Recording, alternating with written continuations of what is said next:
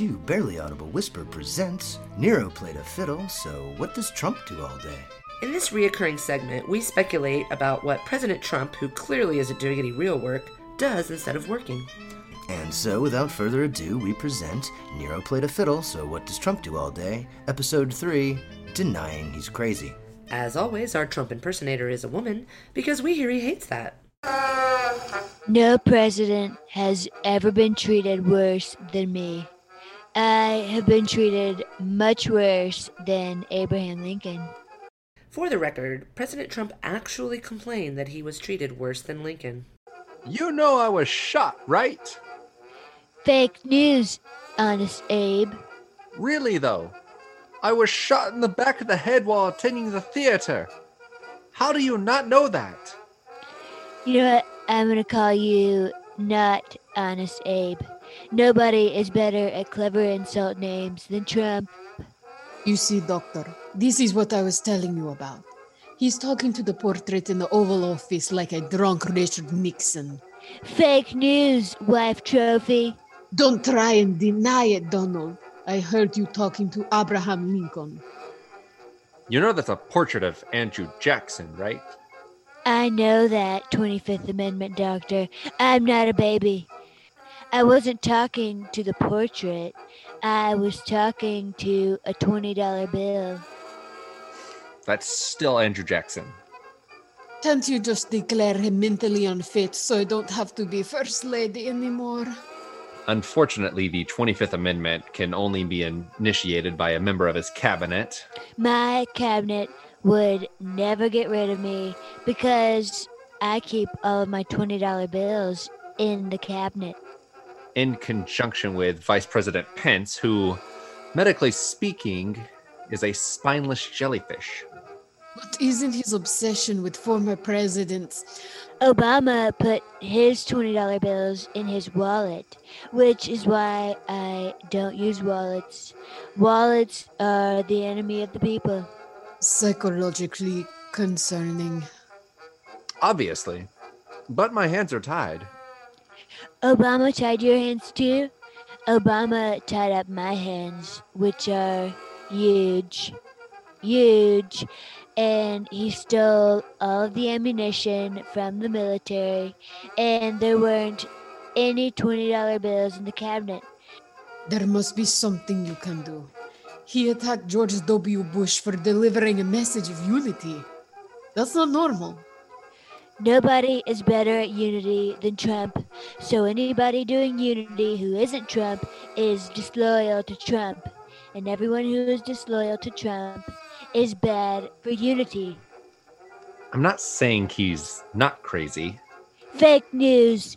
Nobody is a more stable genius than Trump because the fake news science people have said that nobody is better at science people stuff than Trump because I figured out that you can put sunlight underneath human skin and spray down lungs with disinfectant just like a cabinet. I'm saying there's nothing I can do about it. I'm not crazy. I'm crazy like a chicken coop, which has a fox inside it. Because when the chicken coop pretends to be crazy, then Fox gets confused.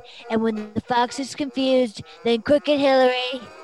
It's all day long with the confused metaphors and the sentences filled with words that don't actually go together. We have to reopen the country like a miracle. But nervous Nancy Pelosi said a prayer, and the evangelicals love Trump.